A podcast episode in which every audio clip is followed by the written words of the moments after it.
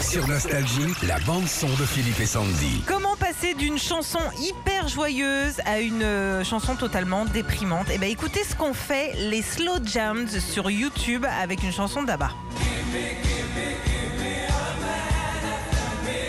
Ah, ça plombe. Alors, c'est tout bête, ils prennent les grands tubes, ils ralentissent tout, ils baissent le tempo, la tonalité, ils ajoutent ce qu'on appelle de la réverbe sur les voix. Et voilà, tu passes donc d'une chanson euh, bah, qui te donne la patate à une chanson qui euh, te donne envie d'aller au lit. C'est rigolo, non Une autre Non. Non, avec une Ouais. Ils ont arrêté. Ouais.